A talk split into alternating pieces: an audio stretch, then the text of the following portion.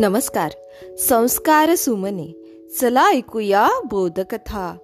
या उपक्रमामध्ये मी विद्या गवई नरवाडे आपणा सर्वांचे पुन्हा एकदा हार्दिक स्वागत करते. बालमित्रांनो आपण ऐकत आहोत अंतराळवीर कल्पना चावला ही कथा.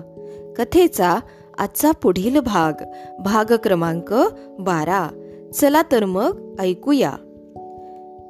सोळा जानेवारी दोन हजार तीन. या दिवशी पहाटे कोलंबिया यानाचे उड्डाण झाले. यावेळी कल्पना कमांडर आणि फ्लाईट इंजिनियरच्या खुर्चीत बसली होती. यावेळी यानातील प्रयोग यावेळी यानातील प्रयोगशाळेत प्राण्यांवर जिवंत कृमीवर अनेक प्रयोग करण्या करायचे होते. त्यासाठी संगणक काचेच्या नळ्या बशा आणि इतर बरीच उपकरणे घेतली होती.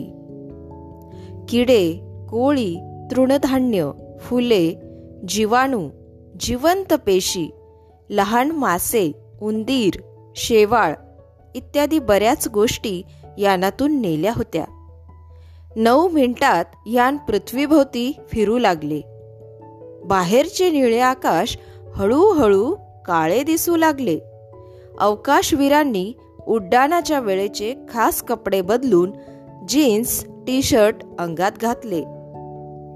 अंतराळ यानात भिंतींना धक्का देऊन इकडे तिकडे फिरावे लागते. खाणे झाल्यावर सर्व कचरा पकडून कचऱ्याच्या पेटीत टाकावा लागतो. नाहीतर अन्नाचे कण हवेत तरंगत राहतात. पाणी स्ट्रॉने प्यायचे.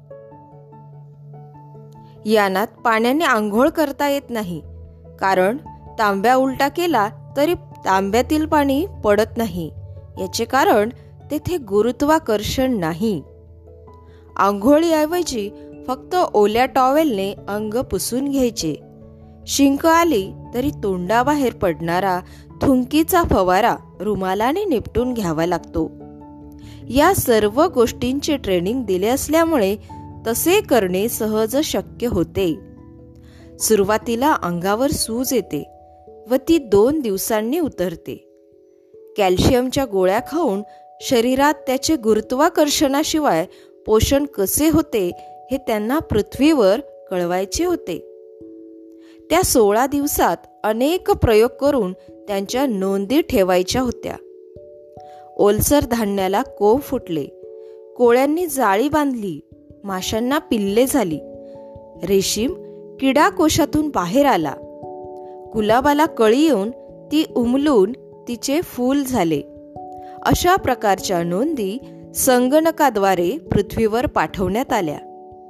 यावेळी सुद्धा यानातून ती आपल्या पतीजवळ रोज फोनवरून बोलत असे. आपले कुटुंबीय मित्र मैत्रिणींजवळ बोलल्यामुळे मनावरील ताण कमी होण्यास मदत होत असे. अवकाशातून दिसणाऱ्या दृश्याची वर्णने ती फोनवरून सांगत असे. इथून तारे मोठे आणि स्पष्ट चमकदार दिसतात. पृथ्वीवरील वातावरणाचा विरळ पडदा एखाद्या ओढणीप्रमाणे वाटतो. इतक्या दूरवर आल्यावर आपले पृथ्वीशी काहीतरी घट्ट नाते आहे असे जाणवते. तिला आपण जपले पाहिजे असे सतत जाणवते.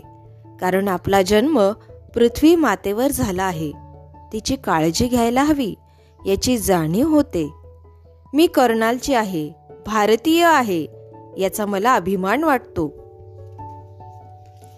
पूर्वी ताऱ्यांकडे बघताना त्यांच्याजवळ जाण्याचे स्वप्न मी पाहत होते. ते स्वप्न पूर्ण झाल्याचा आनंद मला होत आहे. पृथ्वी प्रदक्षिणा करताना आकाशाचा वेध घेता येतो. येथून तारे दहा पट मोठे दिसतात. हे सर्व वर्णन ती फोनवरून सांगत असे. एक फेब्रुवारी दोन हजार तीन च्या सकाळी नऊ वाजून सोळा मिनिटांनी परतीच्या प्रवासाला निघायचे हे ठरल्यावर त्यांची परतीच्या प्रवासाची तयारी सुरू झाली.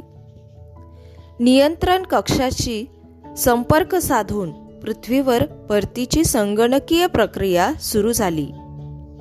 विमान ग्लायडर हेलिकॉप्टर किंवा अवकाशयान या आकाशात उडणाऱ्या वस्तूंसाठी उड्डाणापेक्षा उतरणे जास्त महत्त्वाचे आणि धोकादायक असते.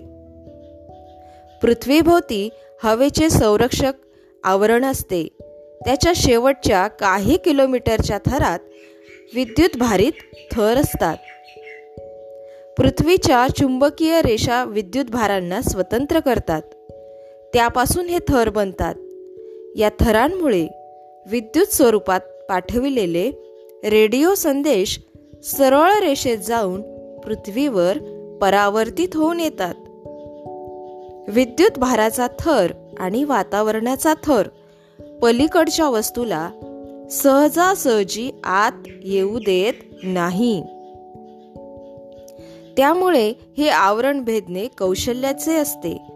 ते कौशल्य जमले नाही तर उल्का ज्याप्रमाणे वातावरणात शिरताना जळून जातात त्याप्रमाणे यान सुद्धा जळून जाण्याचा धोका असतो.